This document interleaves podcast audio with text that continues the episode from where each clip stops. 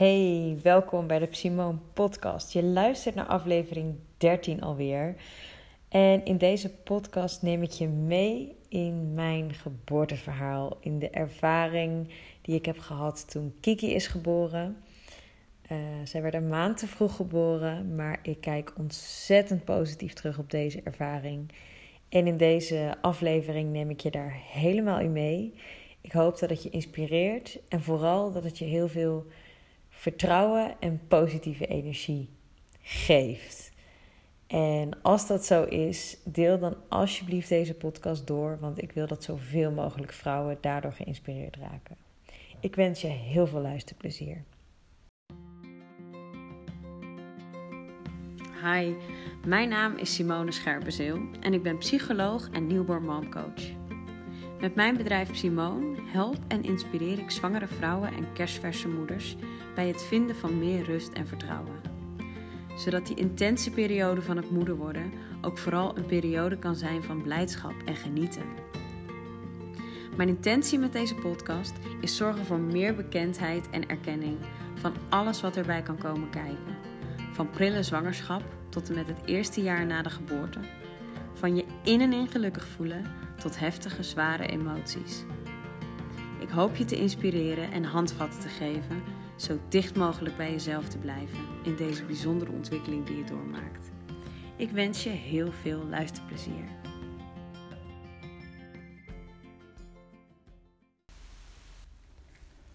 Yes, daar is die. Mijn podcastaflevering over mijn bevallingsverhaal. En het is heel gek. Sinds dat ik, uh, sinds dat Kiki geboren is, vanaf dat, echt vanaf dat moment voel ik dit verhaal heeft betekenis. Sinds ik mijn podcastkanaal ben begonnen, voel ik, ik wil mijn bevallingsverhaal delen. En ik heb het al een paar keer gevoeld van ja, nu mag ik hem delen. Dit is een goed moment. Ik heb het al een paar keer uitgesproken. En steeds als ik hem dan wil opnemen, voel ik een bepaalde blokkade. En doe ik het weer niet. En ik dacht, wat, wat is dat nou? Dat ik het steeds niet doe. Is het gewoon nog even niet de bedoeling? Is het gewoon niet het juiste moment? Maar ik merk dat ik eigenlijk gewoon niks wil vergeten. Ik wil alles delen. En tegelijkertijd zijn mijn podcastafleveringen ook gewoon zoals ze zijn. Dus ik wil niet een heel verhaal opschrijven en dat dan voorlezen. Hoewel dat natuurlijk ook prima zou zijn, maar dat mijn gevoel zei nee, gewoon gaan vertellen. En nu dacht ik, ik had net weer een, uh, hoe zeg je dat? een foto gemaakt van mijn, uh, van mijn buik nu. En ineens dacht ik weer, oh ja, dit doet me weer zo denken aan de geboorte van Kiki. En nu ga ik het gewoon opnemen en we zien wel wat eruit komt. En het wordt sowieso is het een heel waardevol verhaal, omdat het gewoon weer een persoonlijk verhaal is. Dat is wat ik ook in mijn podcast heel erg terug wil laten komen. Persoonlijke verhalen van moeders, verhalen van experts, maar dus ook mijn persoonlijke verhalen. En ik vertrouw erop dat de dingen die bij mij nu naar boven komen, dat dat ook is wat ik wil delen met jullie. En ik lig lekker in bad. Daar komt toch op de een of andere manier altijd de meeste inspiratie bij mij. Dan ben ik volledig ontspannen. Dus als je wat geluiden hoort, waterdruppels of je hoort wat echo-geluiden, dat komt omdat ik in de badkamer ben. Maar goed, mijn um, verhaal. En misschien is het goed om te beginnen met vertellen dat ik um, in, tijdens mijn zwangerschap woonden wij bij mijn ouders. Omdat ons nieuwbouwhuis uh, nou ja, nog in aanbouw was. En dat, uh, dat liep nogal vertraging op. En uiteindelijk hebben wij, even denken hoor, ik kwam er in juni twintig zeventien achter dat ik zwanger was. Per één juli zouden we bij mijn ouders gaan wonen tot, met, tot en met eind oktober. In november zouden we de sleutel krijgen en dan zouden we eind december, begin januari verhuizen. En eenentwintig februari was ik uitgeno- uh, uitgenodigd, uitgerekend in twintig achttien. Dus dat leek op papier eigenlijk wel qua planning en timing. Ik bedoel, het was niet ideaal dat we niet gewoon in ons eigen huis konden blijven. Maar ik was heel blij dat we bij mijn ouders terecht konden. En in de volgorde klopte het ook.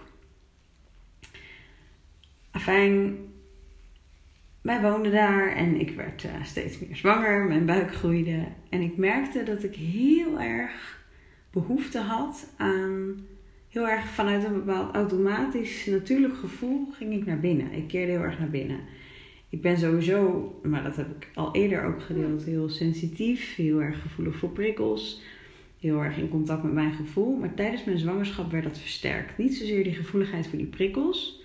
Natuurlijk ben je wat gevoeliger en wat hormonaler. Maar ik had vooral dat in contact zijn met mijn eigen gevoel wat heel erg werd versterkt. En waar ik behoefte aan had. En ik had heel erg de behoefte om heel veel met mezelf te zijn.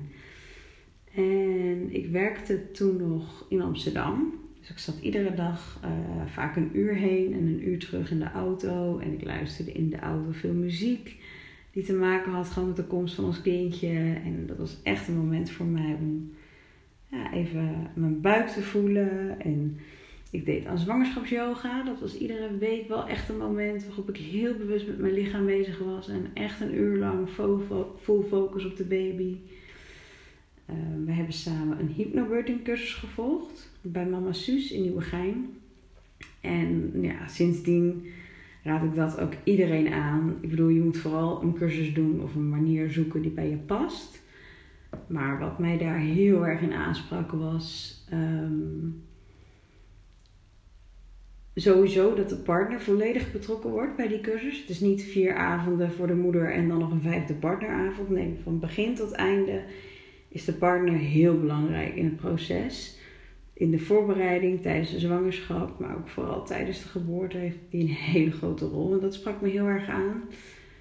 Um, nou ja, vanuit mijn werk als psycholoog, maar ook vanuit mijn persoonlijke interesse in mindfulness, meditatie, ontspanning... was ik sowieso al heel erg bezig met ontspannen en wist ik al heel erg het belang daarvan. Nou, dat is een van de focuspunten tijdens hypnobirthing, dat je leert ontspannen. Dat je in ontspannen toestand gewoon het allerbeste contact kunt maken met je lichaam. Wat vertelt je lichaam? Wat voel je? Wat heb je nodig? Dus dat. En ik had al heel veel verhalen gehoord en ook wel gelezen over... de kennis, de feitelijke kennis die je opdoet tijdens de cursus. Dus heel erg over, over de, de werking van je hormonen. Hoe het natuurlijk proces van een bevalling verloopt. Wat je daarvoor invloed op kunt hebben. Maar ook wat er tijdens een geboorte allemaal kan gebeuren. Bij hypnobirthing hebben ze bijvoorbeeld heel erg de visie dat je je focust op een positieve geboorte. Um, Maar het is heel goed om te weten hoe het er bijvoorbeeld in een ziekenhuis aan toe kan gaan. Als je in een medisch proces komt, of überhaupt hoe een bevalling, hoe, hoe dat proces loopt, op een natuurlijke manier. Maar ook wat er gebeurt als je in het ziekenhuis terechtkomt. En zo wist ik bijvoorbeeld, voordat ik zwanger was, überhaupt niet, voordat ik die cursus deed, niet dat er bijvoorbeeld heel vaak een injectie wordt gezet om de placenta geboren te laten worden. Kijk, en soms, als er echt een medische noodzaak is, of er is een, echt een... een dreigend um, fysiek gevaar voor de moeder of voor het kindje. Weet je, dan zijn die medische ingrepen natuurlijk fantastisch. Dat ze bestaan en dat ze echt gewoon uh, zowel moeder als kind kunnen redden. Maar heel vaak wordt het ook gedaan omdat het heel vaak, omdat het gewoon wordt gedaan, zeg maar. Dus om bijvoorbeeld uh, de bevalling te versnellen of de geboorte van de placenta te versnellen, zodat het maar geboren wordt. Terwijl er helemaal geen medische indicatie is. Krijg je dan een injectie met hormonen. Um, terwijl dat zijn natuurlijk kunstmatige hormonen. Dus die verstoren je eigen hormoonbalans. En als er dan geen medische noodzaak is. Maar je krijgt wel die injectie. Maar je hebt je never nooit verdiept daarin.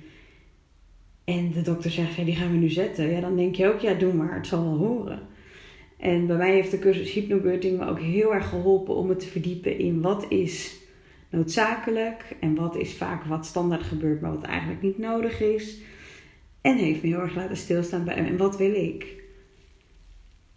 En dat is misschien wel een mooi bruggetje naar het volgende, hoe ik me heb voorbereid verder op de geboorte. Want ik was dus heel erg bezig met, met ontspanning. Ik deed ontspanningsmeditaties en visualisaties. Ik deed dus de cursus en ik deed zwangerschapsyoga. Maar tijdens de cursus en ook wel vanuit de verloskundige word je ook aangezet om na te denken over een bevalplan. Nu heb ik door de cursus hypnobirthing heel erg het woord geboortevoorkeuren aangehouden. Omdat ik me heel erg bewust was van het feit dat... Hoe zeg je dat? Ik geloof heel sterk dat de kracht van visualiseren je heel veel, kunt helpen, heel veel kan helpen. Dat heb ik ook ervaren. Daarover straks meer. Uh, maar je weet natuurlijk nooit hoe het in werkelijkheid uiteindelijk echt gaat verlopen. En ook dat heb ik ervaren. Ik had wel het gevoel dat Kiki eerder zou komen, maar niet dat ze een maand eerder zou komen. En dat ik uiteindelijk in het ziekenhuis zou moeten bevallen. Maar doordat ik mijn uh, geboortevoorkeuren... of dus eigenlijk in de volksmond een bevalplan zo had geschreven. Dat ik had gezegd, dit is hoe ik het het liefste zou willen. Maar ik ben me ervan bewust dat het ook anders kan gaan. En in geval dat het medisch wordt. In geval dat ik niet meer goed in staat ben om beslissingen te nemen. Of nou ja, wat voor reden dan ook. Had ik wel heel duidelijk opgeschreven. Ik wil ten alle tijde geïnformeerd worden. Ik wil ten alle tijde zelf de regie hebben over beslissingen die gemaakt worden. En als ik dat niet meer kan, dan wil ik dat het met Bob gecommuniceerd wordt. Ik had heel duidelijk erin staan dat mijn voorkeur echt uitging naar een badbevalling. Weet je, ik had echt, ik weet nou zo uit mijn hoofd niet meer precies wat ik er allemaal in had staan. Maar ik had heel duidelijk dit en dit en dit is wat ik het liefste zou willen. Maar, en dat was ook vooral voor mezelf, ik ben me er heel erg van bewust dat het ook anders kan zijn. Maar dat was wel mijn focus.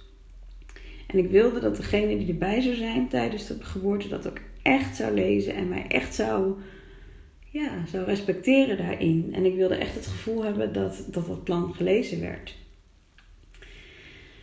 Dus dat, uh, dat had ik gedaan. En um, uiteindelijk waren wij met vijfendertig weken, geloof ik, hadden we de...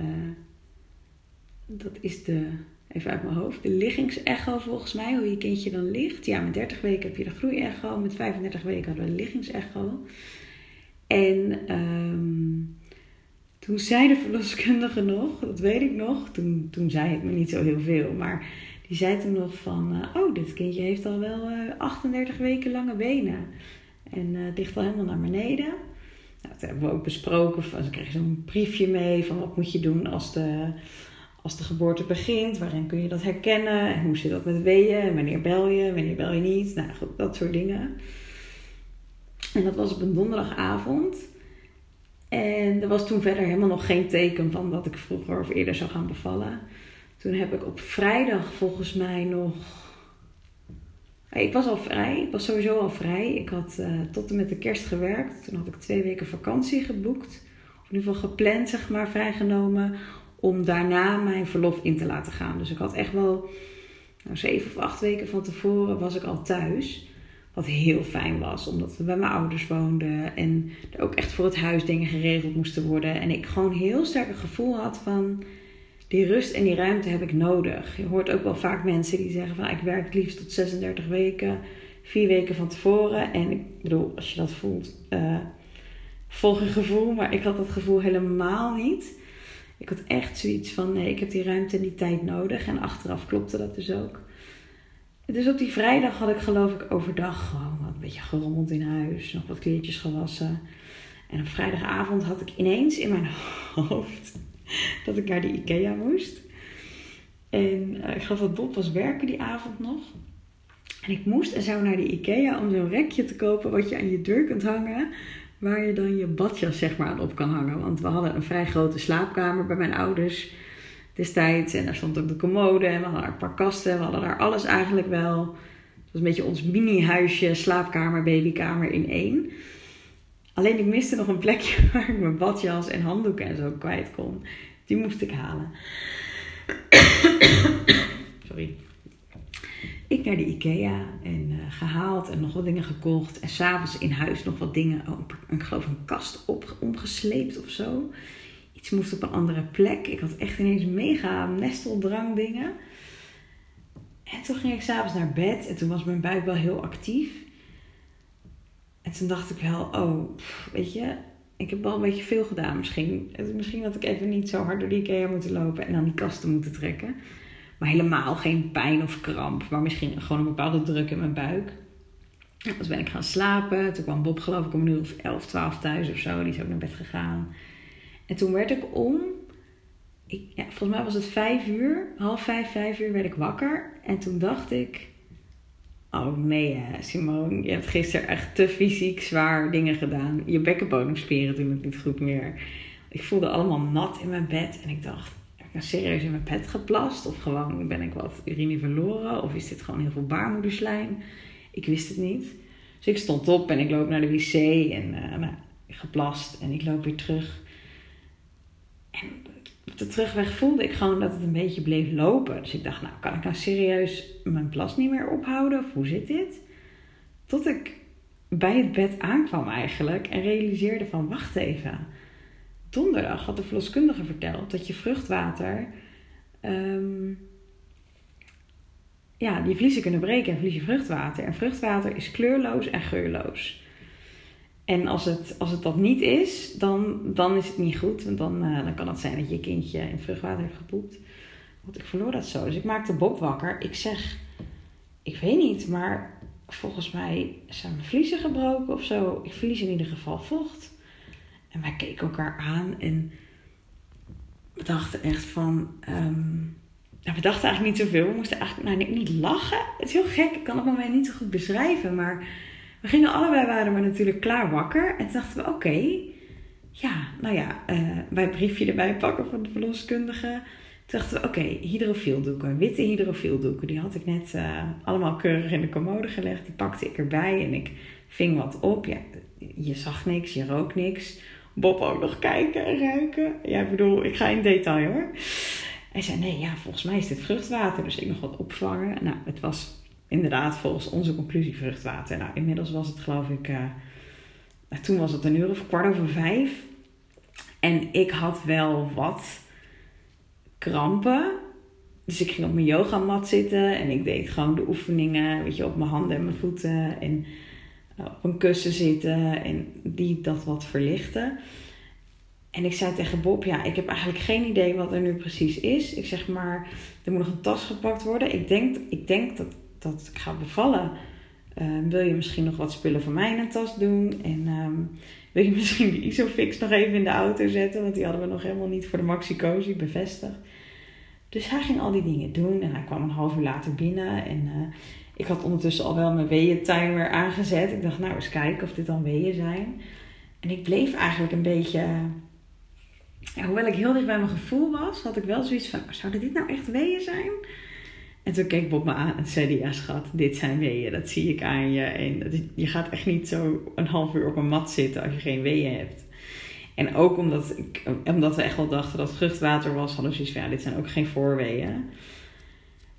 En ik weet nog dat ik alleen maar gefocust was op, hoe kan ik mij op dit moment zo goed mogelijk voelen? Dus in plaats van dat ik bezig was met, we moeten de verloskundige bellen. En ik ben pas vijfendertig weken en drie dagen zwanger. Was ik bezig met, hoe kan ik mij nou zo ontspannen mogelijk voelen? Want dat voelde echt als eerste prioriteit.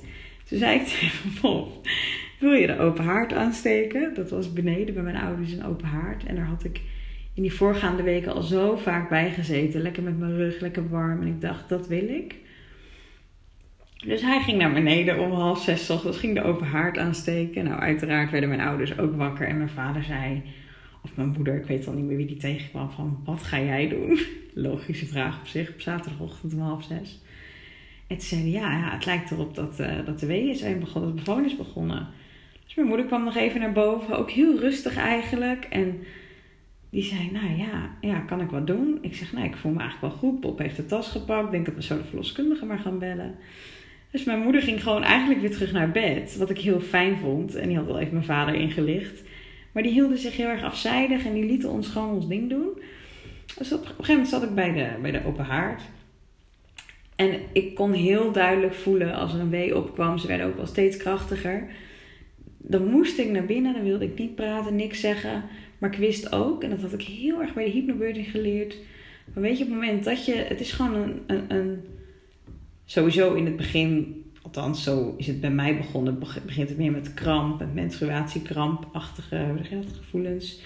En dat wordt gewoon steeds wat wat intenser. En ik wist, iedere keer werd hij ietsje intenser van, oh, hij komt. Maar het enige wat mij helpt om dit zo snel mogelijk weer voorbij te laten zijn, is ontspannen. En wat helpt mij ontspannen? Naar mijn buik ademen, een fijne houding aannemen en niet met andere mensen of andere dingen bezig zijn, maar full focus op mijn lijf. In die ontspanning. Dus dat deed ik en ik zat dan bij de kachel en Bob ging wat te eten en te drinken maken. En iedere keer als ik dan weer wat voelde aankomen, deed ik letterlijk mijn hand in de lucht. Zo van, nee, nu even niet. Ademde ik er doorheen en was de wee weer weg. En tussen de weeën door gingen wij overleggen van, ja, misschien moeten we wel de verloskundige bellen. En ik dacht nog, nou, het is zes uur 's ochtends. Nou, laten we anders even, of het was toen kwart voor zes of zo. Dus laten we even wachten tot zes uur en dan vind ik het wel een mooie tijd om te bellen. En uiteindelijk had Bob dus gebeld. En toen zei zij ook meteen van, maar hè, wat, eh, wacht, jullie uitgerekende datum is pas over een maand. Ja, nee, natuurlijk moet je bellen. Kom maar aan. Dus uh, om een uur of nou, half zeven, zeven uur, ik weet het allemaal niet meer precies, um, was de verloskundige bij ons. En die kwam binnen. En die beoordeelde mij gewoon even op wat ze zag. En ze zei, ja, dit is, dit is, de bevalling is wel echt begonnen. Je, bent, je hebt wel echt weeën. Um, en ik wil even kijken hoe ver je bent. Ik had heel duidelijk in mijn plan staan dat ik uh, niet continu wilde weten hoeveel centimeter ontsluiting ik had.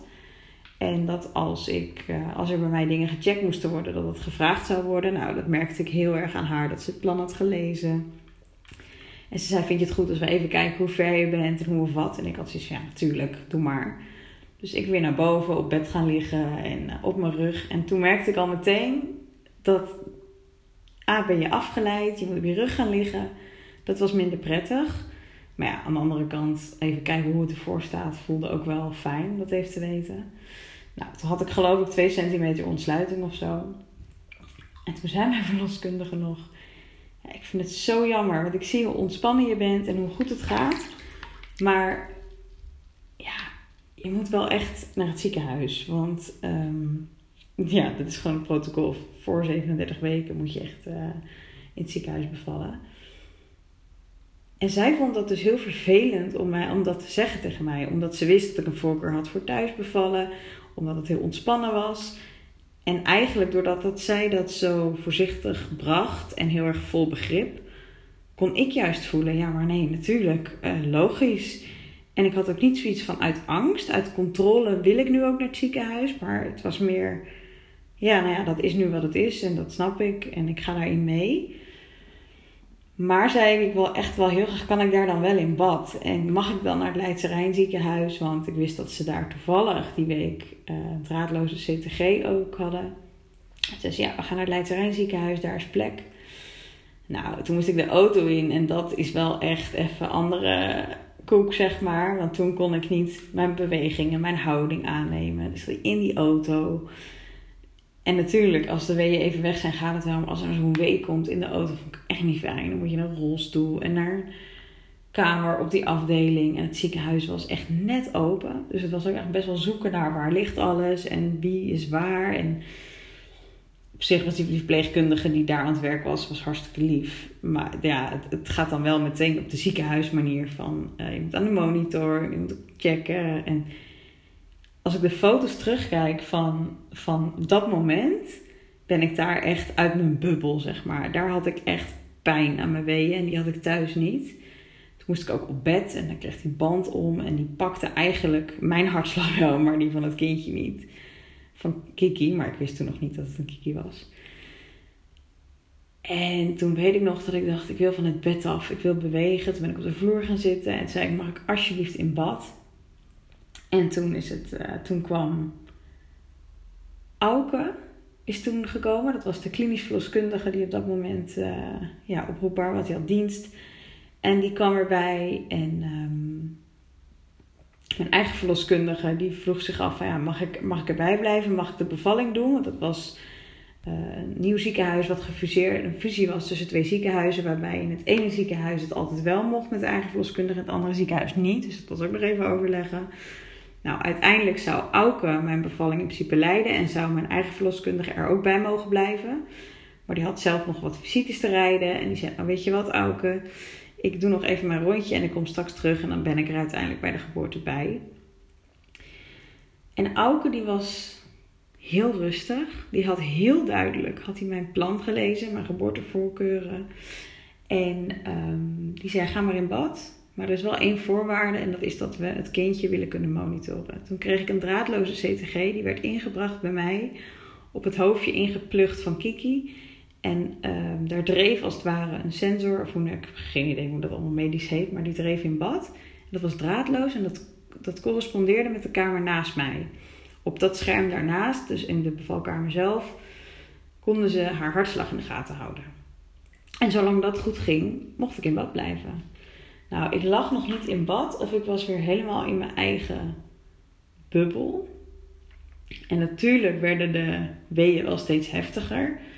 En lag ik niet in een bevalbad, maar lag ik gewoon in zo'n standaard klein ontspanbad, zeg maar, net als die je thuis hebt. Maar in die badkamer konden we de lichten dimmen. Ik had op mijn telefoon gewoon een, volgens mij was het een playlist met babymuziek of zo, maar heel relaxed, hadden we aangezet. Uh, de verloskundige liet mij samen met Bob alleen in die badkamer, want hij zag, jullie zijn ontspannen, dit gaat wel goed. Ik had geloof ik toen vier of vijf centimeter ontsluiting of zo. Hij zei, uh, ik, ga even, ik ga even weg, ik laat jullie even lekker alleen. En ik kom over twee uur wel terug om te kijken hoe het, uh, hoe het dan is.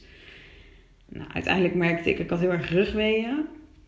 Maar doordat ik steeds zo bij mezelf bleef, kon ik heel erg voelen waar ik behoefte aan had. Dus op een gegeven moment droeg ik een handdoek. En die handdoek die had ik achter mijn rug langs gedaan, zeg maar, had ik in mijn handen en dan kon ik steeds tegendruk geven. Dus dat was heel fijn. Bob, die was er gewoon. Die was aanwezig. Die deed koud water erbij als ik dat wilde. Warm water erbij. Haalde drinken voor me. En op een gegeven moment dacht ik echt dat moment, en dat zeggen ze natuurlijk altijd, van dat je denkt het gaat niet meer, dan ben je er bijna. Maar dat besefte ik nog niet op dat moment dat ik daar was. Want Auken had gezegd, ik kom over twee uur terug. En ik denk dat het een half uur later was. Dat ik dacht, oh my god. Hoe kan deze basketbal er ooit uit? Dit, gaat, dit kan niet. Maar hij wil er nu uit. Ik voel het, maar het kan niet.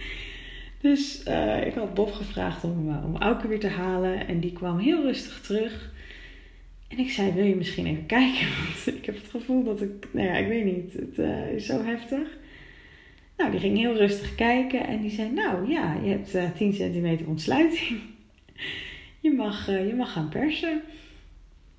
En nou, het was heel intens natuurlijk. Want dat zijn gewoon de meest krachtige weeën. En Kiki lag ietsje scheef. Dus het was ook echt wel, het heeft echt wel best wel een tijdje in het geboortekanaal ook gestaan, zeg maar. Nou, dat, dat brandde heel erg. En die druk in die weeën waren heftig. Maar ik was ook zo bij mezelf. En dit is leuk, want dit stuk hebben we helemaal op film. Dus dit weet ik ook gewoon vanuit herinnering, maar ook vanaf de film. Dat ik zo voelde van in en wee wil ik persen en daarbuiten niet. En op een gegeven moment uh, hoor je de verloskundige, hoor je Auken ook zeggen op het filmpje van... Of nee, volgens mij zegt hij dat niet op het filmpje, dat herinner ik me nog. Dat hij zei van nou, um, ze ligt uh, wat scheef. Maar de hartslag is ook wel wat aan het wegzakken. Dus je moet nu wel echt even... Ze moet nu wel geboren worden. En misschien dat het goed is als ik even een schaar laat halen. En toen weet ik nog dat ik van binnen echt dacht... No fucking way. Geen schaar. Dit wil ik zelf doen. En toen vroeg ik heel rustig... Mag ik alsjeblieft nog één keer proberen? En toen zei hij... Ja hoor, dat mag. En ondertussen had hij wel de verpleegkundige weggestuurd om een schaar te halen. En dan zie je het verder ook op het filmpje. Dat ik op dat moment ontstaat er zo'n power in mij. En geef ik zoveel kracht. En echt alles in mij. Je ziet het van de buitenkant bijna niet. Maar van binnen ken ik dat gevoel nog helemaal. Dat alles in je gewoon in het werk wordt gesteld om die baby te baren. Maar dan nog tussen de weeën door voelde ik. Ik mag even op adem komen. Dat had ik heel erg over de cursus geleerd. Ik mag even op adem komen. En als ik hem voel. Dan beweeg ik weer met mijn hele lichaam mee. Dus dat deed ik ook. En uiteindelijk uh, is Kiki uh, in bad geboren. En was ze onder water. En zei de verloskundige, weet je wat? Ik hou haar onder water. Dan kun jij even rechtop gaan zitten. Dan kun je er even bekijken. Nou, dat was zo bijzonder. Want ze keek met haar ogen open onder water ons aan. Ze was al wel aan het bewegen. Je zag dat ze heel alert was. maar zo rustig. Die overgang vanuit het vruchtwater in dat badwater was zo mooi. En het vertrouwen wat Auken uitstraalde van wat hij, dat hij wist wat hij deed. En ik voelde ook helemaal dat het klopte. Dat ik de tijd mocht nemen. Dat hij me nergens in heeft gepusht. Dat ik uiteindelijk die schaar niet nodig was. Daar was ik ook heel blij mee. En ik ging rechtop zitten. En hij zegt, ja, voel maar aan de navelstreng. Die klopt nog. Die kon de onderwater ook voelen. En zij keek, Kiki keek ons zo, zo alert aan. En op dat moment zeiden we, oh, wat, wat hebben we eigenlijk? Een meisje of een jongen? Want dat wisten we niet. En toen keken we, ja hoor, het is een meisje. En oh, ze heet Kiki en wat leuk. En dan hoor je ook de verloskundige of de verpleegkundige op de achtergrond nog zeggen van, nou, Kiki vindt zwemmen leuk. Zo relaxed. En twee minuten heeft dat zo geduurd. En toen zei Auke ook tegen Bob van, uh, als jij wilt mag jij haar nu optillen, mag jij haar boven water tillen en dan laat jij haar, dan wordt ze echt geboren. Want onder water um, zijn ze nog verbonden met de navelstreng. Dus ze hebben die zuurstof, die longetjes zeg maar, dat werkt allemaal nog zoals het in de baarmoeder werkt. Dus zo'n geboren kindje onder water kun je gewoon onder water houden. Maar ze was natuurlijk wel een maand te vroeg. Dus Auke had wel zoiets van, weet je, ik wil wel haar even controleren. Zeker omdat in de laatste fase van de geboorte de hartslagje ook iets was gedaald. Maar dan nog, als ik daarover nadenk, de rust die hij bewaarde en het vertrouwen wat hij ons gaf, was zo mooi. Dus uiteindelijk is Bob naast het bad geknield, heeft haar boven water getild, op mijn borst gelegd. Hebben we de navelstreng doorgeknipt en heeft Bob uh, samen met Kiki en de verpleegkundige, zijn Kiki wezen, nou ja, controleren, aangekleed, dat soort dingen. En lag ik in bad en bleef Auke bij mij voor de geboorte van de placenta. Nou, ik weet het niet meer precies, maar voor mijn gevoel was die er met tien minuten en een kwartiertje. En dat was echt, ook omdat het ook in het badwater was, heel relaxed en heel zacht. En toen kwam ook pas het bloed, want er was daarvoor helemaal geen bloed. Dat zie je ook op het filmpje terug. Dat was gewoon heel erg ja, fijn en mooi. Nou, toen is dat geboren. Toen heeft hij me nog de placenta laten zien van hoe bijzonder ding dat is. En... Uh, Uiteindelijk uh, mij omhoog geholpen. Ik, ik ben geholpen in die badkamer nog met even afdouchen. Ik heb mijn badjas aangetrokken. En op een gegeven moment loop ik naar de kamer daarnaast waar Bob en Kiki waren. En ik loop naar hem toe. En ik zeg, hé? Hey. Hij zegt, huh? Hij was helemaal verbaasd dat ik, dat ik ineens daar weer naast hem stond. En uh, ja, toen stonden we gewoon samen daar bij onze dochter. En ik was zo rustig. Ik had verwacht dat ik bijvoorbeeld heel erg emotioneel zou zijn. Van blijdschap of, of van ontlading. Maar ik was zo rustig. Het klopte gewoon. Nou, uiteindelijk. Uh, ik natuurlijk in bed gaan liggen. Dan moeten ze wel even kijken. Uh, hoe het er met je gesteld is. Toen dacht ik, oh ja, het kan natuurlijk ook nog zijn. Het was echt mijn hoofd. Want mijn gevoel zei dat niet. Maar dat er van alles gescheurd is of zo. Maar ik had twee hele kleine schaafwondjes. En dat was het. En... Um, waarschijnlijk omdat ze ietsje scheef had, gelegd, uh, had gelegen. Dus dat was ook helemaal prima. En Kiki kreeg ik bij me. En weet je, heel lekker onder de dekens. En toen uiteindelijk um, kwam mijn broertje binnen. Want we hadden eigenlijk mijn broertje. Die is uh, uh, film, die is editor. Die zou eigenlijk de geboorte filmen. Maar goed, die had er natuurlijk never nooit rekening mee gehouden dat Kiki een maand eerder kwam. En die stond toch bij een ander ziekenhuis. Omdat dit net nieuw open was. En dus die kwam uiteindelijk binnen vlak nadat ze was geboren. En um, vervolgens de familie gebeld. Maar alles op ons gemakje. En daar hadden we ook wel van tevoren over nagedacht. Want we willen echt zelf ook echt even genieten daarvan. En niet meteen iedereen over de vloer. Maar echt uiteindelijk wel iedereen gebeld. En na een uurtje of zo, een twee uurtjes. Ik voelde me gewoon goed. En ik had behoefte om iedereen te zien. Dus hebben we de ouders en de broers en de zussen gebeld. En uiteindelijk was uh, Sam en Kim waren er als eerste. Ook wel bijzonder, want Kim, haar ouders, woonden echt vlak naast het ziekenhuis. En zij waren daar op dat moment. Dat was ook wel heel bijzonder dat die als eerste erbij waren. En ik kan het me nog zo goed herinneren. Ik was in een soort roes. Het was wel een fijne roes, maar ik was helemaal niet uitbundig of, of weet ik, ik was gewoon heel erg bij mezelf. En na een uurtje voelde ik ook van, en nu is het ook wel weer genoeg. Nu wil ik mijn rust weer. En nou, uiteindelijk moesten we tot, even kijken, zesendertig weken zeg maar, moet je dan in het ziekenhuis blijven. En um, nou, na een paar uur gingen we dan naar een andere kamer waar we de dagen daarna zouden blijven. Heel fijn, mocht ik bij Kiki blijven, kon Bob ook blijven slapen. Um, wat zijn van die oudmoeder-kind suites, zeg maar. En um, ja, ik voelde me gewoon heel erg goed. Ook fysiek was ik gewoon heel snel weer hersteld. Maar ook Kiki deed het zo goed. Ze hoefde niet in een couveuse. Er was heel even na twee of drie dagen sprake van dat ze zondevoeding zou krijgen. Omdat ze dan uh, de voorwaarde dat je naar huis mag is dat je kindje uit het eigen fles drinkt. En ik ben eigenlijk meteen gaan kolven. En nou ja, met de kennis van nu, die ik nu heb over, ook, ook door het boek Zo beval ik, wat ik dan nu aan het lezen ben. En is dat... Alles in zo, is zo in rust en op een natuurlijke manier verlopen. Mijn hormonen, weet je, het klopte gewoon allemaal met elkaar. Er is geen, er is niks tussen gekomen qua kunstmatige hormonen of medicatie, whatever. Dus het, het liep allemaal gewoon lekker. Dus ik had vrij snel veel borstvoeding. En dat gaven we dan met zo'n heel klein, ja, echt zo'n babyziekenhuisflesje. Eerst nog met zo'n pipet. Dat was natuurlijk echt een mini-mini kindje. Um, gaven we dat haar en op een gegeven moment dient ze dan uit haar eigen flesje te kunnen drinken. Dus uit mijn borst drinken was nog te moeilijk. Maar ze kreeg mijn gekolfde melk in flesjes. En uiteindelijk uh, moest ze dan op dag drie over, geloof ik, op haar eigen fles. En die pakte ze niet echt. Dan dronk ze te weinig. Ja, en als ze dan bij de volgende voeding nog steeds niet genoeg heeft gedronken, dan, uh, dan gaan we over op zondevoeding. En ik dacht echt, ja, maar als ze uit dat kleine flesje wel drinkt en dan gewoon mijn melk kan krijgen, what the fuck, waarom moet ze nou uit een andere fles drinken?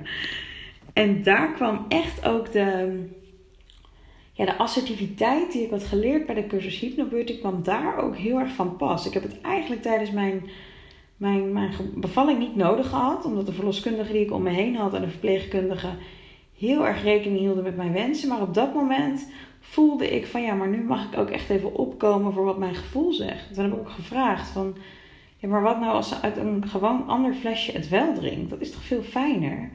Nou, er moest overlegd worden. En uiteindelijk mocht ik dan nog één voeding dat proberen. Maar dan moest ze wel echt genoeg drinken. Nou ja, ook daarin. Je voelt even die spanning opkomen van, oh, het moet goed gaan, want anders. En ook toen kon ik weer voelen, ja, maar uiteindelijk, het beste wat ik nu kan doen is ontspannen. Ik voelde de spanning, maar ik dacht, ik ga nu echt niet zitten stressen. En als ze dit niet drinkt, nou, dan zien we wel weer. Maar ik ga zoveel mogelijk focussen op die ontspanning.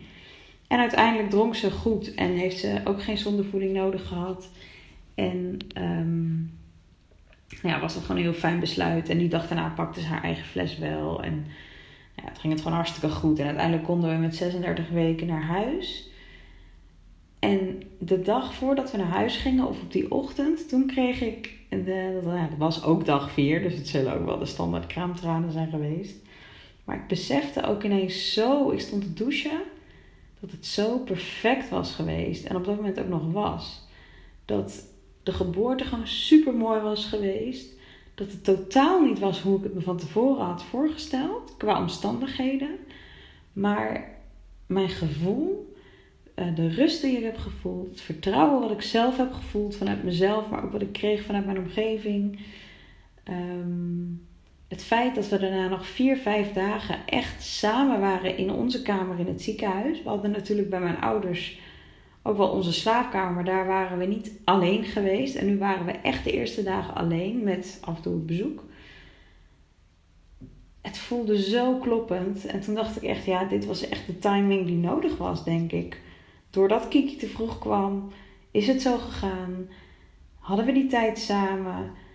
Um, ja, dat was echt, timing was op dat moment echt het woord wat bij Kiki hoorde. En dat ik dacht, ja, je kan dingen gewoon niet zelf plannen. Want het leven timet zich, plant zich beter dan dat jij het kan bedenken. En als je me van tevoren had gevraagd, goh, is het misschien handig als Kiki een maandje eerder komt? Want dat uh, geeft misschien wel voordelen of zo. Had ik echt gezegd, nee, natuurlijk niet. Ik doe normaal. Maar achteraf was het echt gewoon heel mooi. En voelde ik me heel dankbaar. En vooral ook natuurlijk omdat er gewoon met Kiki alles goed was. Ze was gewoon goed op gewicht. Ze had een goede lengte. Dus ik denk achteraf gezien was ze gewoon klaar. Ze was klein. Ze had echt misschien nog wel twee weken kunnen zitten hoor. Maar, of, of langer. Maar ze was gewoon ook af genoeg om geboren te worden. En Uh, Nou ja, uiteindelijk naar huis. En toen hebben we echt nog een week een hele fijne kraamverzorgster gehad. Nee, dan een week, iets korter natuurlijk. paar, vier dagen of zo. Maar die ook heel erg bij mij intunede op mijn gevoel. En waar ik heel erg kon uitspreken waar ik behoefte aan had. En die ook echt continu mij bevestigde in... Um, als ik dingen vroeg, dan zei ze bijvoorbeeld... Ja, ik kan het, ik kan het je vertellen, maar wat denk je zelf? Je weet het wel. En... Uh, bijvoorbeeld ook met de borstvoeding. Dat ze zei, weet je, het hoeft helemaal niet te betekenen... dat als ze de eerste week in het ziekenhuis... nog niet rechtstreeks bij jou heeft gedronken... dat het ook niet meer gaat lukken. We gaan het gewoon doen als je dat wilt. En daarbij krijgt ze gewoon je gekolfde voeding. En iedere keer als we dan, als de borstvoeding... Uh, het moment weer daar was... was het enige wat zij zei... ga maar zitten, ontspan je schouders... en de rest doe ik. Volg maar gewoon wat ik je zeg. Het enige wat jij hoeft te doen is focussen op die ontspanning... En natuurlijk was het in het begin zoeken. En dacht ik, heeft ze nu genoeg gedronken? Moet ze nu alweer? Ik voelde wel op verzoek. Maar met zo'n heel erg kleintje dien je toch ook wel die uren aan te houden. En de allereerste avond dat we alleen met haar thuis waren. En ze niet wilde drinken, ook niet uit het flesje. Dat ik dacht, ja, maar wat moeten we nu? Want nu ineens ben je toch wel met een heel klein kindje alleen thuis... Ik wilde het ook graag zelf kunnen. En toen zei Bob, nou laten we mijn moeder bellen. Of die had geloof ik zijn moeder al gebeld. Die, is, die werkt in de kraamzorg. En ik weet nog dat ik daar ook emotioneel van werd. Omdat ik dacht, ja, maar we moeten dit zelf kunnen. En uiteindelijk kwam mijn schoonmoeder. En die was heel relaxed en heel fijn. En die zei gewoon, weet je, dit hoort erbij. Hier heb je nog een... Um, het zijn nog zo'n, zo'n spuitje, zo'n pipetje waarbij de Kiki konden voeden. En ze zei ook, weet je, dit hoort erbij. Je weet het soms gewoon niet.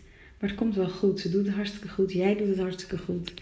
En achteraf was ik ook Bob weer zo dankbaar dat hij dat natuurlijk gewoon had gedaan. En was ik ook gewoon moe van alle indrukken. Want er was een heleboel gebeurd. Ook al was alles goed gegaan. En nou ja, de weken daarna waren, waren ook heel erg zoeken naar, naar de balans. Want... een maand nadat Kiki geboren werd, kregen we de sleutel van ons huis. Dus in die eerste vier weken ben ik wel kraamvrouw geweest. Maar je bent ook bezig nog met naar het huis toe werken. En toen hadden we eenmaal de sleutel. En toen, ik was gewoon heel snel weer op de been. Dat fysiek gewoon heel goed ging met me. Maar je bent ook nog gewoon kraamvrouw. Dus ga je dan, nou ik ga toch maar even naar het nieuwe huis. Even de bouwvakkers ontvangen. Neem je dan Kiki mee? Vaak ging ze mee in de draagdoek. Maar ja, soms dacht ik, ja, al die herrie en dat stof daar is niet echt een gunstige omgeving voor zo'n babytje. Dus dan liet ik er bij mijn moeder. En dan voelde ik ook wel eens, jeetje, zo klein. Dan moet ik je nu al alleen laten. Ja, al die dingen zijn ook voorbij gekomen. Maar steeds kon ik wel voelen van, ben ik nog ontspannen, weet je? Zoek ik de ontspanning nog op? Heb ik nog voldoende rust? En dat deed ik echt niet alleen. Dat, Bob was daar echt een kanjer in die me daarbij hielp. Mijn, mijn, mijn, mijn moeder die zei af en toe meer in praktische zin dan ook wel van... maar dit is nu niet handig, doe nou dit, ga nou even slapen. Um, gewoon, gewoon de verloskundige, de mensen die je nog spreekt. Maar overal was ik, ging het echt heel erg goed. En ik kreeg wel eens de vraag van vriendinnen, ook in die paar maanden daarna, van maar hoe doe je dat dan? En natuurlijk was ik heel erg moe. En borstvoeding geven. En ook weer gaan klussen. Ik viel heel snel af. Wat in het begin fijn is, maar daarna moest ik echt heel veel bij eten om op energie te blijven, om in energie te blijven. Achteraf gezien heeft het mij gewoon heel erg geholpen dat ik in het hele proces wel steeds op tijd weer kon voelen, maar waar heb ik nu behoefte aan? En dat dat soms in strijd was met allerlei gedachten waarvan ik vond dat ik thuis moest blijven, maar de behoefte voelde, nee, ik wil nu eigenlijk wel klussen of andersom. Daar zijn echt al wat tranen gevloeid en dat is ook echt wel logisch in zo'n proces. Maar ik had wel het gevoel dat ik uiteindelijk steeds wel kon kiezen voor wat ik wilde en dat was zo fijn. Het gaf zoveel autonomie en gewoon vertrouwen. En dat Kiki het natuurlijk gewoon goed deed verder. Dat was ook heel erg fijn. En uiteindelijk... Um, ik geloof... Nou, tijdens mijn verlof sowieso... als ik dit verhaal aan mensen vertelde... en, en met andere moeders daarover sprak... of ik weet nog dat een paar weken na, mijn, mijn, mijn ver, um, na de geboorte... Bob tegen mij zei... Simone. En hij moest echt... Hij had zelf tranen in zijn ogen. En hij zei... maar dit is waar je iets mee moet doen. Volgens mij moet je hier gewoon andere vrouwen ook mee gaan helpen. En En ik keek hem toen nog aan en toen dacht ik, ja, ik heb wel de ambitie om ooit een eigen praktijk te starten. Maar hè, als ik opleidingen genoeg heb en niet nu. En, maar ik zag en ik voelde aan hem dat hij gelijk had. Ik voelde het zelf ook. Uiteindelijk moest ik begin mei weer beginnen met werken. En werd ik begin april gebeld dat de baan die ik zou gaan doen, want ik zou sowieso wel een andere baan krijgen binnen het bedrijf waar ik werkte, dat dat niet doorging. En er waren drie andere opties waar ik over na mocht denken wat ik dan wilde doen. En toen dacht ik even, we hadden toen net, dus we waren toen net verhuisd, begin april, een nieuwe huis. Toen dacht ik, nu heb ik serieus nog één maand waarin we niet meer bij mijn ouders wonen. Waarin ik gewoon nog even gewoon verlof heb. En dan moet ik nadenken over mijn nieuwe baan. Dan heb ik geloof ik die knoop heel snel doorgehakt van oké, dan ga ik dat doen. En dan ben ik er begin mei weer. En toen halverwege april, eind april voelde ik heel sterk van hé, hey, ik heb meer tijd nodig. Dit is echt te veel. Dus heb ik dat ook aangegeven. En toen ben ik uiteindelijk, um, werd nog voorgesteld dat als je dan onder, onder de ziektewet het inzet, zeg maar, dan ga je vaak weer deels werken. Dus dan ga je opbouwen.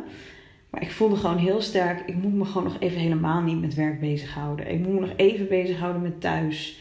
Met moeder zijn, met het nieuwe huis. Dus toen heb ik drie weken vakantie opgenomen. Toen ben ik uh, begin juni uiteindelijk weer begonnen. Of eind mei ergens. En toen voelde ik al vrij snel dat ik opgebrand raakte. En heel veel mensen zeiden mij, ja, dat komt omdat je kolft op je werk. En uh, je bent net moeder. Het is allemaal anders. En er is zoveel gebeurd. En dat was ook zo. En dat had ook zeker allemaal invloed. Maar dat was niet hetgeen wat me leegtrok. Ik was gewoon op mijn werk niet meer op de plek. Ik haalde er niet meer de energie uit die ik eruit wilde halen. En uiteindelijk kwam het, uh, het, het freelancen als psycholoog en het zelfstandig ondernemen op mijn pad. Um, door het verzoek van, uh, van Kim Oosendorp, waarmee ik samenwerk voor de dierenvriendjes. Om een paar uur per week met haar, uh, voor haar te gaan freelancen. Dus ik moest dan naar de Kamer van Koophandel. En dat ging op een gegeven moment zo jeuken en kriebelen. En toen ook met wat Bob tegen me had gezegd destijds. Van wil je niet iets voor jezelf daarin? En ik had het account Simone ooit al uit een grapje eigenlijk. Of uit een grap. Ik had een, een, dat account al aangemaakt op Instagram. Waar ik veel deelde over, me, over vanuit psychologie. Vanuit mijn ervaring uit het bonusmoederschap. En uiteindelijk ook in het moederschap. Waar ik veel schreef. En ineens dacht ik ja. Waarom niet gewoon de knoop doorhakken en gewoon daarin een eigen bedrijf beginnen. En dit echt ook andere vrouwen helpen. Hun zwangerschap, de geboorte, de, te- de tijd daarna, de periode daarna.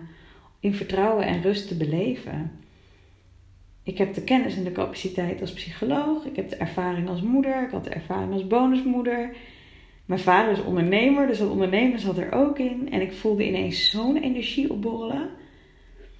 Terwijl het op mijn werk werd ik leeggetrokken. En nu achteraf kan ik dat allemaal heel goed in perspectief zien natuurlijk. Op dat moment was ik compleet in de war. En zag ik het niet zoals ik het nu zie. Maar ik voelde wel diep van binnen dat stemmetje de hele tijd.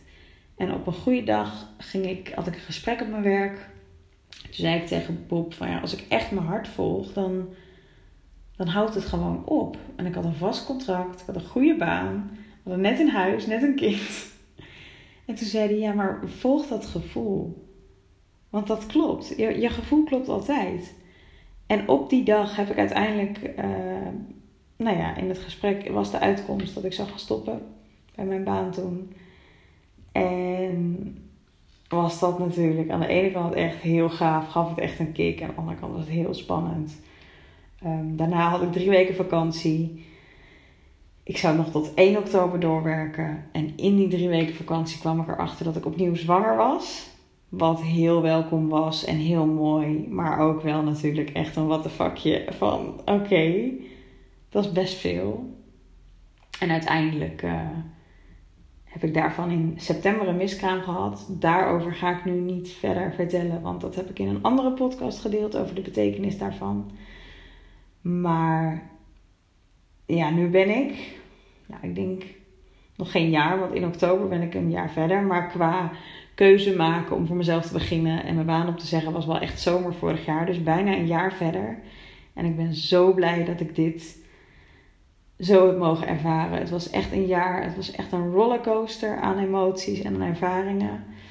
Um, maar ik voel heel sterk dat de doelgroep die ik nu met Simone help en inspireer, is echt een doelgroep waarmee ik wil werken. En dit verhaal is mijn verhaal. Daarmee hoop ik echt heel veel mensen nog te inspireren. Ook, ook professionals, ook de medische wereld. Weet je, dat het vertrouwen zo belangrijk is.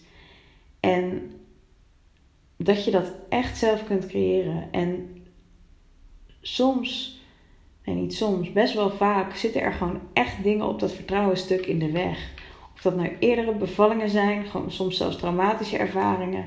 Of als het je eerste zwangerschap is, dan is het ook gewoon...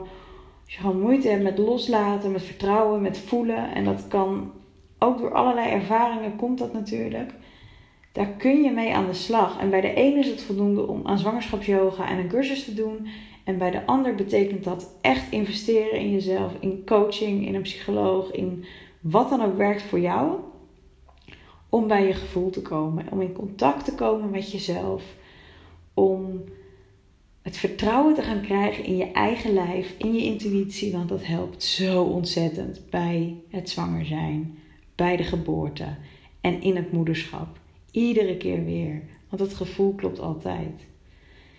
En er komen ook nog heel veel toffe dingen aan. Want zoals jullie weten ben ik ook in contact met Bruun Kuipers. De auteur van het boek Zo beval ik. En zijn wij nu samen ook iets heel tofs aan het ontwikkelen. Op het gebied van, nou ja, um, uh, hoe zeg je dat?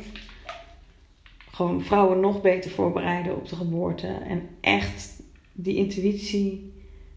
Ja, dat, dat contact met de intuïtie vergroten. Maar ook invloed willen uitoefenen in de medische wereld. Om daar gewoon nog meer oog voor te hebben. En afgelopen week sprak ik met de verloskundige die erbij was tijdens mijn bevalling. Dus thuis, zeg maar. Dus gewoon vanuit de verloskundige praktijk. En ik had het met haar over van ja. Ik zei, vertelde haar deze dingen. En zei ze ja, het is gewoon voor een verloskundige. Vanuit haar perspectief soms ook best wel moeilijk om... Um, er zijn zoveel regels en protocollen. En die zijn er ook echt voor bedoeld om... Ja, voor de veiligheid. Ze zeggen, soms is het best wel moeilijk om wanneer volg je zoiets... of wanneer volg je de moeder. En ze zei, wat bij jou heel erg hielp... was dat jij zelf in vertrouwen was. Was dat je aan jou kon zien. Dat je de rust had, dat je de controle had.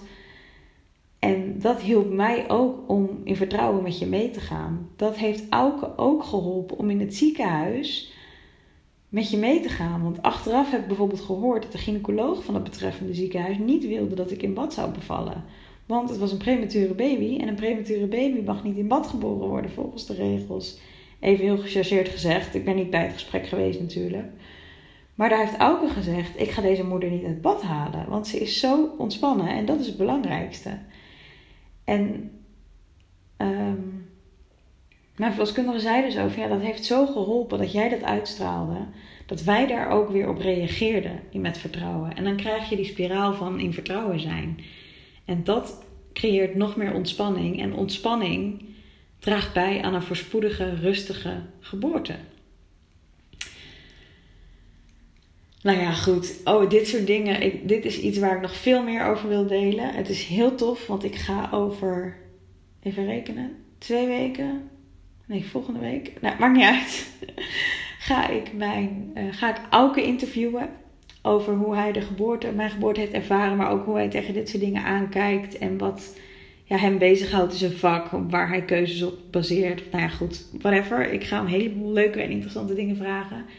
En ik weet zeker dat dat een heel waardevol interview wordt. Ik heb gevraagd of ik de verloskundige, mijn eigen verloskundige van de praktijk. Die ik vorige week sprak hierover mag interviewen. En um, nou ja, ik wil ook echt met dit verhaal, maar ook zeker met ons geboortefilmpje. Want wat, waar ik nu over vertel, dat staat ook allemaal op film. Ik wil dat niet zomaar klakkeloos op YouTube gooien. Van kijk onze geboorte eens, hoe leuk. Maar bijvoorbeeld mama Suus, waar ik de hypnobirthing cursus heb gevolgd, gebruikt de film in haar cursus om ouders te laten zien hoe het ook kan. Tijdens de Centering Pregnancy groepen bij de verloskundige praktijk wordt de film getoond... om mensen dat te laten zien. En steeds maakt het zoveel los. En ik voel gewoon, daar wil ik meer mee. Daar kun, kan ik echt een, een verschil mee maak. Ik voel echt dat Kiki's vroeggeboorte een betekenis heeft. Dat ik daar iets mee mag doen. En dat ga ik ook doen. Er liggen ook al best wel wat plannen hoe, hoe ik dat kan gaan doen. En dat ben ik natuurlijk nu ook al door middel van dit verhaal. Door het middel van de plekken waar het filmpje nu al wordt getoond. Al mee bezig. Maar ik wil gewoon nog meer ja, invloed en impact hebben. En ik zie gewoon zo de voordelen van wanneer een geboorte voorspoedig verloopt. En de natuurlijke processen gewoon gaan zoals ze horen te gaan. De hormonen voor, uh, loskomen die los moeten komen. Dat het de moeder zo in haar kracht zet. Weet je, borstvoeding loopt beter. Uh, de verbinding met je kindje loopt beter als alles gewoon in rust gebeurt. En dan kan je echt wel wat klappen en onzekerheden hebben. Maar dan blijf je wel in dat contact met je gevoel. En er zijn helaas nog zoveel geboortes en bevallingen die als heftig, dan wel niet als traumatisch worden ervaren door de moeder. En door, um, hoe zeg je dat? Ik, ik, het is echt, echt zonder oordeel wil ik dit echt zeggen ook hoor. Want ja, weet je, er zijn gewoon echt situaties die medisch heel kritisch zijn. En, en dat is als medisch personeel bij een bevalling heb je natuurlijk nogal een verantwoordelijkheid. En ook, daar heb ik heel veel met Bruno ook over gesproken. Van je wordt ook op een bepaalde manier opgeleid hoe je met dingen om kunt gaan. Maar er zijn nog zoveel mogelijkheden om nog meer ontspanning in dat proces te brengen. En dat is waar ik aan wil bijdragen. Ontspanning tijdens de zwangerschap, ontspanning tijdens de geboorte en ontspanning in de periode daarna. En dat is denk ik ook de samenvatting en de moraal van mijn bevallingsverhaal. Je weet gewoon niet hoe het loopt. De omstandigheid heb je geen invloed op. Maar je hebt wel invloed op hoe je vervolgens in die omstandigheid voelt en handelt. En dat leidt uiteindelijk wel tot verschillende uitkomsten. En ik geloof er echt in dat mijn ontspanning, mijn gevoel van vertrouwen er uiteindelijk ook toe heeft geleid dat mijn bevalling voorspoedig is verlopen. Als ik in de stress was geschoten en in de angst en in de verkramping was geraakt op het moment dat de weeën begonnen, had mijn lichaam anders gereageerd, had mijn verloskundige anders op mij gereageerd, hadden ze in het ziekenhuis niet het vertrouwen gevoeld mij in bad te laten en was het echt anders gegaan. Dus als je nu zwanger bent of je denkt erover na of je kent iemand in je omgeving, echt ga oefenen in hoe ontspan ik en hoe kom ik in contact met mijn lichaam. Want dat is echt een basis die je zo helpt. Ik merk dat ik hier nu nog uren over door kan praten. Het is volgens mij inmiddels ook mijn langste podcast-opname aflevering ever. Maar ik hoop echt dat die je heeft geïnspireerd. Als je vragen hebt of opmerkingen, deel ze alsjeblieft met me. Uh, dat mag in een persoonlijk bericht via Instagram. Je mag me een WhatsApp bericht sturen. Super tof als je me hebt geluisterd en je deelt dat ook op Instagram door mij te taggen. Zodat zoveel mogelijk anderen deze ook kunnen beluisteren. En um, ja, mocht je, ik heb al eerder een oproep gedaan op Instagram voor um, vrouwen die hun, dan wel hun bevallingsverhaal, zwangerschapsverhaal of de periode daarna willen delen in mijn podcast. Heb ik al een keer gedaan. En ik heb nog een hele lijst die ik nog moet inplannen. Als je heel erg voelt van hey, naar aanleiding van deze podcast is er echt iets wat ik heel graag zou willen delen. Of je dat nu vanuit een eigen persoonlijke ervaring doet of vanuit je rol als expertise of professional op dit gebied. Neem contact met me op. Um, ik heb vanaf volgende week vakantie en daarna gaat mijn verlofperiode in. Dus ik zal misschien niet direct meer reageren. Maar ik vind alle reacties hierop super waardevol. En um, dankjewel voor het luisteren. Ik kijk uit naar de reacties. En voor nu ga ik lekker nog even van mijn bad genieten. En wens ik jou nog een hele fijne dag of avond.